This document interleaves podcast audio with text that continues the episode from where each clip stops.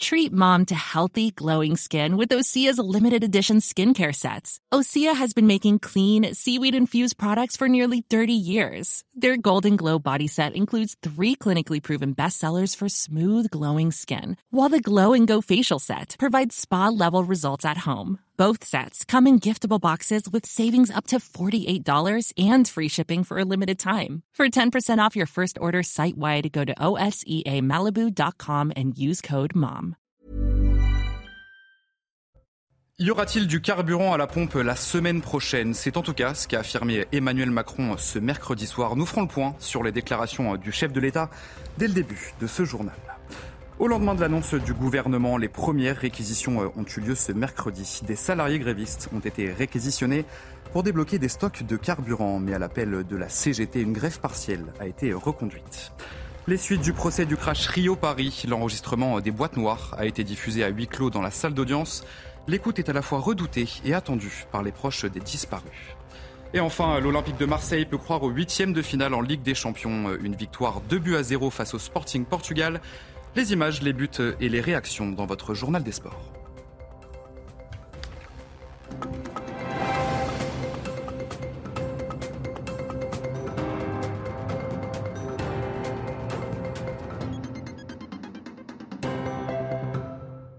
Bonsoir à tous, soyez les bienvenus dans l'édition de la nuit. Emmanuel Macron s'est exprimé ce mercredi soir au sujet de la pénurie de carburant alors que la grève se poursuit.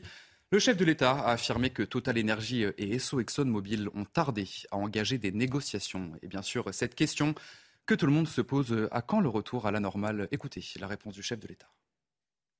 Il sera euh, dans le courant de la semaine qui vient. Pourquoi? D'abord, je vais être très clair. Ceci n'a rien à voir avec la guerre. Rien. Il s'agit de conflits sociaux dans deux entreprises, Esso Exxon et Total, qui ont fait des profits importants parce que le contexte est bon pour ces entreprises, qui ont beaucoup distribué à leurs actionnaires et qui ont beaucoup, euh, qui, ont des négociations en cours, mais où il y a eu euh, des débats salariaux. Et ils ont tardé. Et euh, Johan Usaï du service politique de CNews est avec nous pour en parler. Bonsoir Johan. Bonsoir Simon. Un retour à la normale donc prévu la semaine prochaine, à en croire le chef de l'État, une promesse qui devrait être tenue finalement. Absolument, c'est indispensable. On n'imagine pas ce soir que le chef de l'État ait pris une telle décision s'il n'a pas la certitude, si à l'Élysée on ne lui a pas dit que les choses allaient s'améliorer, s'il n'a pas les données pour faire une telle promesse, parce que cette promesse, elle concerne le quotidien des Français qui sont exaspérés depuis des jours et des jours maintenant d'attendre parfois des heures pour remplir euh, leur réservoir. Donc s'il fait cette promesse, c'est qu'on imagine qu'il a les éléments pour la faire. Sur quoi compte le chef de l'État? Sans doute sur une, partie de réquisition, la réquisition de ses grévistes. il, il espère peut-être que la grève sera aussi en partie levée euh, la semaine prochaine. Première chose, il sait aussi, le chef de l'État, qu'il peut compter sur les réserves stratégiques qui ont déjà commencé à être débloquées il y a plusieurs jours. Elles vont continuer évidemment à l'être de manière amplifiée vraisemblablement. Et puis il y a le carburant que nous importons massivement aussi des Pays-Bas, de Belgique, des États-Unis. Donc le chef de l'État, avec l'ensemble de ces données, a promis aux Français que la semaine prochaine, la situation serait normale ou quasi normale, en ayant une date en tête, le 22 octobre, c'est-à-dire dans 10 jours, les vacances de la Toussaint. Des millions de Français qui vont vouloir se déplacer sur les routes. Imaginez si cette promesse n'était pas tenue, les Français planifient leurs vacances. Ce serait absolument dramatique pour la parole présidentielle d'abord et pour l'image du chef de l'État, évidemment.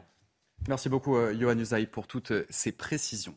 Les premières réquisitions euh, ont donc eu lieu ce mercredi, au lendemain de l'annonce d'Elisabeth Borne. Quatre salariés grévistes ont été réquisitionnés chez ExxonMobil pour débloquer des stocks de carburant. Mais à l'appel de la CGT, une grève partielle est reconduite faute d'avancer sur les négociations salariales. On va faire le point avec Jeanne Cancard et Fabrice Elsner.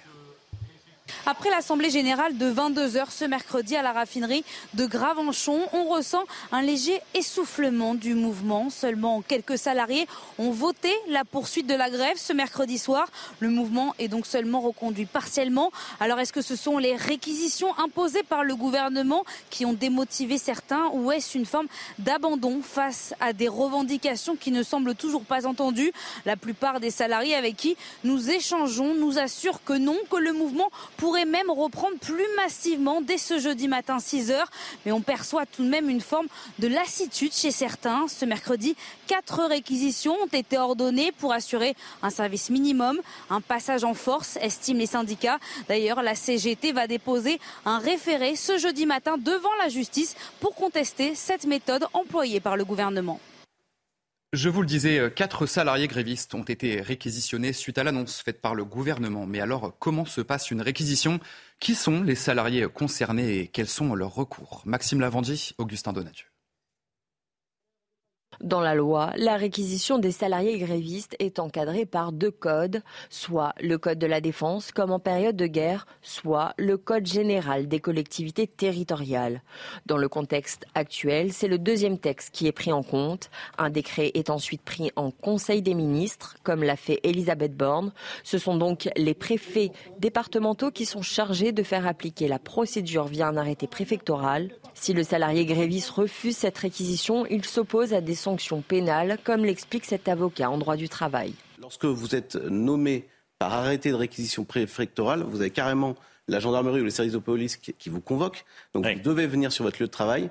C'est très simple, hein, c'est prévu par l'article 2215-1 du Code des collectivités territoriales. Vous avez euh, un risque de euh, six mois d'emprisonnement avec 10 000 euros d'amende. Donc on ne plaisante pas lorsqu'on est réquisitionné, il vaut mieux aller travailler.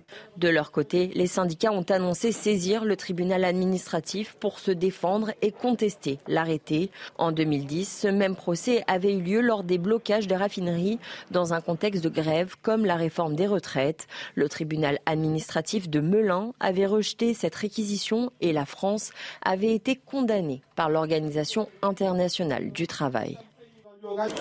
Et l'annonce de ces réquisitions par la Première ministre exaspère certains salariés qui ont décidé de rejoindre le mouvement de grève. C'est le cas des salariés de la deuxième raffinerie de France à Donge en Loire-Atlantique est sur place.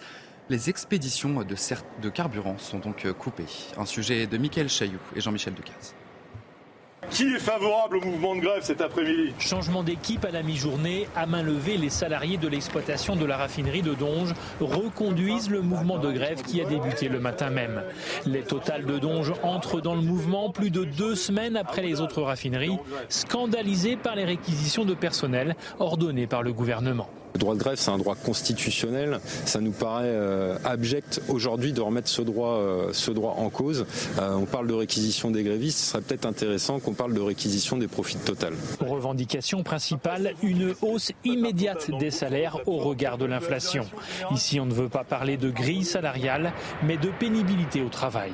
Je fais deux jours du matin, 5h, 13h, deux jours d'après-midi, 13h, 21h, deux jours de nuit, 21h, 5h, avec quatre jours de repos. Si on fait le bon calcul, le premier jour de repos, forcément, je dors, donc ça fait plus que trois. Et la veille d'un matin, bon, ça fait deux et demi, quoi. Voilà. Je connais les conditions de travail d'un certain nombre de, de, de, salariés ici, euh, notamment les postés, qui ont une espérance de vie de 6 à 7 ans inférieure à la moyenne nationale parce qu'ils respirent en continu des produits chimiques à longueur d'année. Si les grévistes soutenus par la CGT et Force ouvrière ont arrêté toutes les expéditions de carburant. Les livreurs se sont massivement reportés vers le dépôt pétrolier voisin où le balai des camions-citernes est incessant. Et c'était donc une nouvelle journée de galère pour les automobilistes. Des heures et des heures d'attente pour ne pas tomber en panne. On peut comprendre leur exaspération. Je vous propose d'en écouter quelques-uns. C'était au micro de Charles Baget. Écoutez. C'est une catastrophe. On n'arrive pas à gérer. J'ai déjà deux de mes collègues qui sont au chômage, qui ont dû arrêter. Il n'y a plus d'essence. Donc euh, bah, on continue d'essayer de, faire de la leçon euh, le mieux qu'on peut. Mais là, ça devient vraiment problématique. Ah, c'est un peu compliqué parce que c'est toujours les mêmes personnes qui sont mis un peu le couteau sous la gorge euh, pour euh, des restrictions, ce genre de choses. Après, je, on comprend, mais c'est toujours les mêmes qui payent les pots cassés, on va dire. Euh, je crois que notre pays est tombé bien bas, hein, je crois, hein, parce que là, c'est, ça devient dingue partout. Il nous manque vraiment un, un grand dirigeant dans, dans, notre pays, hein, je pense. Franchement, il nous faudrait un grand dirigeant parce que là, je pense qu'on se fout de nous. Et avec cette pénurie d'essence, certains automobilistes n'ont pas réussi à éviter la panne sèche, malheureusement, et doivent donc faire appel à des dépanneurs. Mais vous allez voir que c'est un cercle vicieux, puisque les dépanneurs ont eux aussi du mal à faire le plein et n'ont plus d'autre choix que de réduire leur périmètre d'intervention. Adrien Spiteri et Thibault Marcheteau. Pour ce dépanneur dans le Val d'Oise, la situation commence à être tendue. Les gens, ils en ont marre. Ils en ont marre. Vivement que ça s'arrête.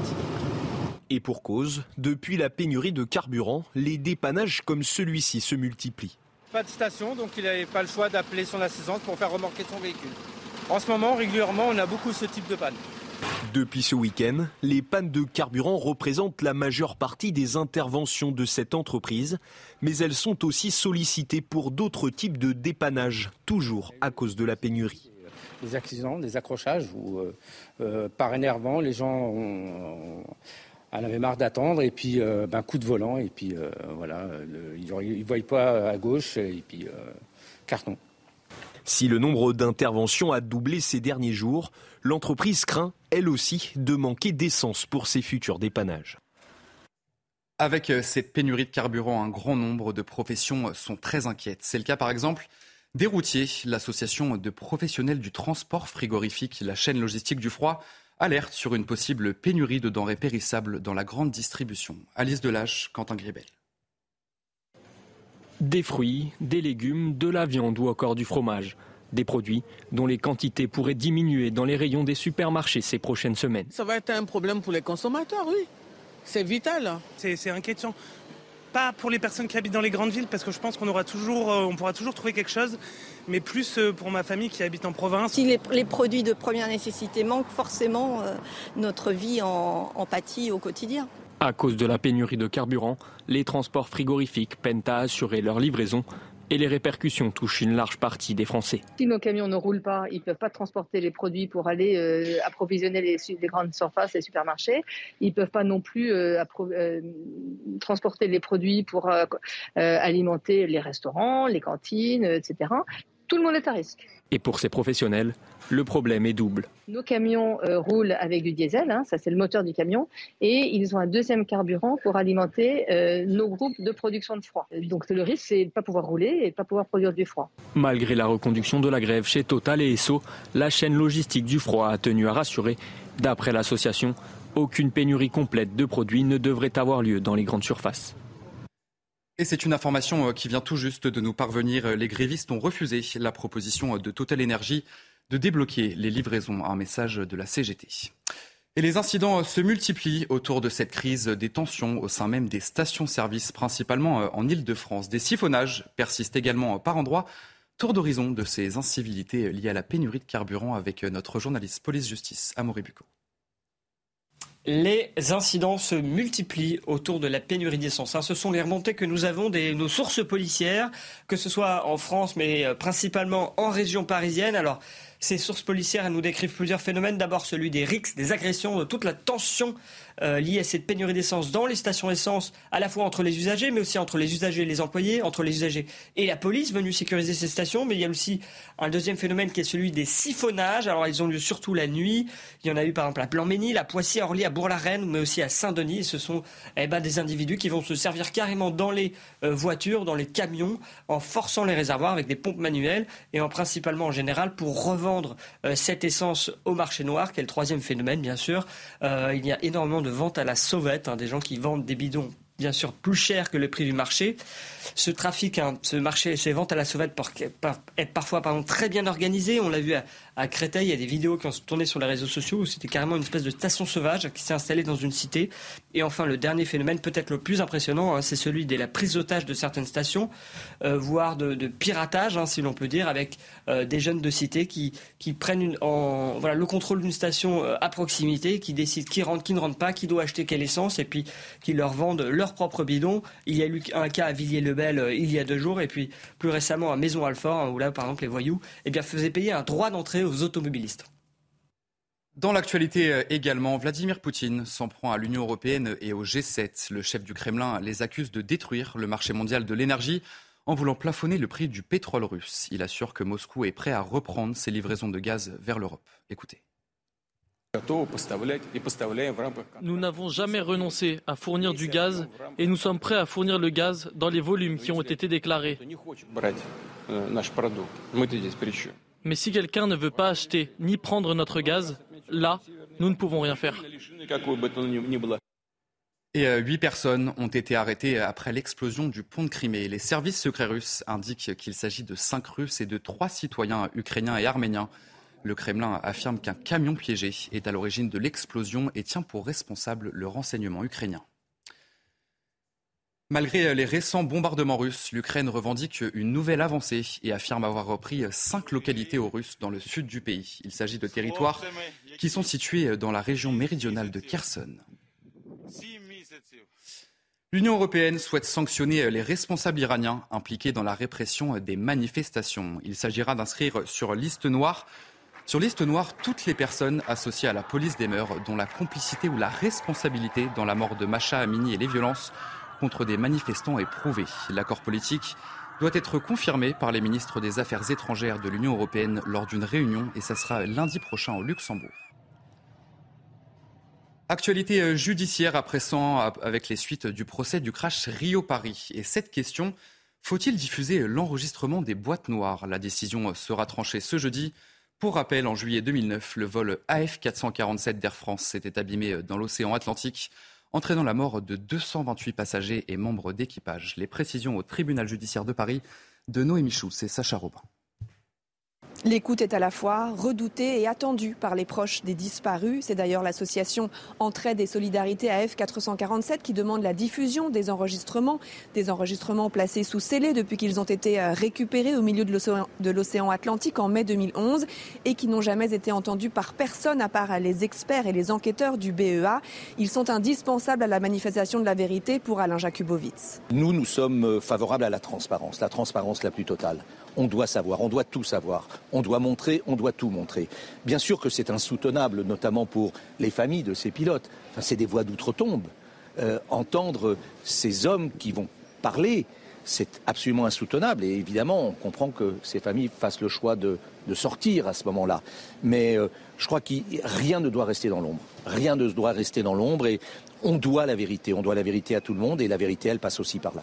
Les avocats de la famille d'un des pilotes et du syndicat national des pilotes de ligne ont demandé une diffusion à huis clos, c'est-à-dire sans la présence du public et des journalistes pour éviter euh, toute fuite à l'extérieur des derniers mots euh, des pilotes dans le cockpit. Des échanges terribles puisque juste avant la fin de l'enregistrement, l'un d'eux a très bien compris, c'est pas vrai, on va taper. Et on voulait euh, terminer ce journal avec cette image insolite. Regardez, on le surnomme Spider-Man. L'alpiniste Alain Robert a escaladé le gratte-ciel de la tour Montparnasse ce mercredi. Il a 60 ans et il faut le faire à 60 ans sans harnais, donc un danger maximal. Il l'a fait 210 mètres de haut et très surprenant. Il a fait tout ça pour demander la fin de la grève dans les raffineries. Voilà pour cette belle image de fin de journal. On en profite un petit peu, c'est pas tous les jours qu'on voit quelqu'un grapper euh, la tour de, Montparnasse. Et c'est la fin de ce journal, mais vous ne bougez pas, puisque tout de suite c'est votre journal des sports et on va parler encore une fois Ligue des Champions. Paris match nul hier, mais une victoire de l'Olympique de Marseille ce mercredi soir, 2 buts à 0 face au Sporting Portugal. Une belle victoire de l'Olympique de Marseille qui pourrait accéder au huitième de finale de la Ligue des Champions. Je vous en dis pas plus, on en parle tout de suite, c'est votre journal des sports. Et chose promise, chose due, on ouvre ce journal des sports avec la deuxième victoire de l'Olympique de Marseille en Ligue des Champions. Les Marseillais ont une nouvelle fois battu le Sporting Portugal, cette fois-ci sur le score de 2 buts à 0. Matteo Gendouzi ouvre le score sur penalty avant qu'Alexis Sanchez vienne alourdir la marque 10 minutes plus tard. Les Portugais finiront la rencontre à 9 après deux cartons rouges. Le résumé de la rencontre avec Maxime Lavandier. Regardez. Il y a huit jours, l'OM était relancé par le Sporting au Vélodrome. Revanche et match décisif à Lisbonne. Plombés par leur gardien à Marseille, les Portugais revivent très vite un cauchemar. Aminarit est fauché par Ricardo Esgaio, déjà averti trois minutes plus tôt. Carton rouge et pénalty. Il est à 11 mètres. Matteo Gandouzi, 11 mètres de donner l'avantage à l'Olympique de Marseille.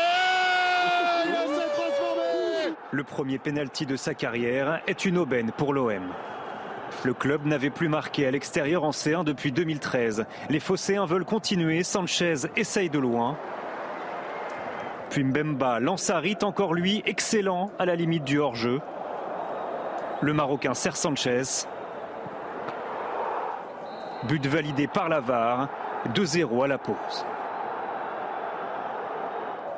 L'OM contrôle ensuite, mais on retrouve le même Harit intenable au départ et à l'arrivée de cette action, même si Sanchez attendait le ballon. Deux cartons jaunes en quelques secondes. À l'heure de jeu, Pedro Gonçalves laisse le Sporting à 9. Le score n'enfle pas, mais pour Marseille, la situation est presque inespérée. Dos au mur avec zéro point il y a une semaine, en position de se qualifier désormais. Une belle victoire donc de l'Olympique de Marseille. Autre grosse rencontre de cette quatrième journée de Ligue des Champions. Le FC Barcelone qui recevait sur sa pelouse l'Inter Milan et les Barcelonais euh, ne devaient surtout pas perdre pour ne pas être disqualifiés de la compétition. Et à la suite d'une fin de match insupportable, les deux équipes se sont quittées dos à dos, trois buts partout. Le Barça peut remercier Robert Lewandowski, auteur d'un doublé en fin de match, et peut continuer de croire en une éventuelle qualification pour les huitièmes de finale de la compétition. Et on va finir ce journal des sports avec un mot de judo. Euh, Roman Dico a décroché la médaille d'or au championnat du monde de Taekwondo. La Française s'est imposée en finale des mondiaux de judo chez les plus de 78 kilos face à la Brésilienne Souza. À seulement 23 ans, elle devient championne du monde pour sa première participation au tournoi. Les explications de Sacha Zielinski. Regardez. Elle est à 23 ans au sommet de sa discipline. Roman Dico, championne du monde dans la catégorie des plus de 78 kilos, ajoute une nouvelle ligne à un palmarès déjà bien fourni avec trois titres de championne d'Europe et une médaille de bronze aux Jeux Olympiques de Tokyo. Je suis hyper contente et je me dis que c'est pour ça que je fais du haut niveau. C'est pour les émotions, c'est pour le titre, c'est pour voir mes parents pleurer dans les gradins, enfin c'est pour tout ça quoi. Une consécration logique à l'image de sa finale contre la brésilienne Béatrice Sousa. Roman Dico n'a eu besoin que d'une minute pour se parer d'or. Honnêtement, je pense qu'une fois arrivé en finale, euh, je me suis juste dit ok, Roman, ça y est, t'es médaillé mondiale. Maintenant, t'es là pour le titre, donc euh, lâche les chevaux. La judoka se tourne désormais vers d'autres objectifs. Conserver sa couronne au championnat du monde à Doha l'année prochaine.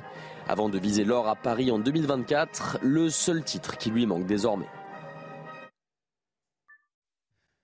Allez, euh, vous restez bien avec nous dans un instant. Un prochain journal. Y aura-t-il du carburant à la pompe la semaine prochaine? C'est en tout cas ce qu'a affirmé Emmanuel Macron ce mercredi soir.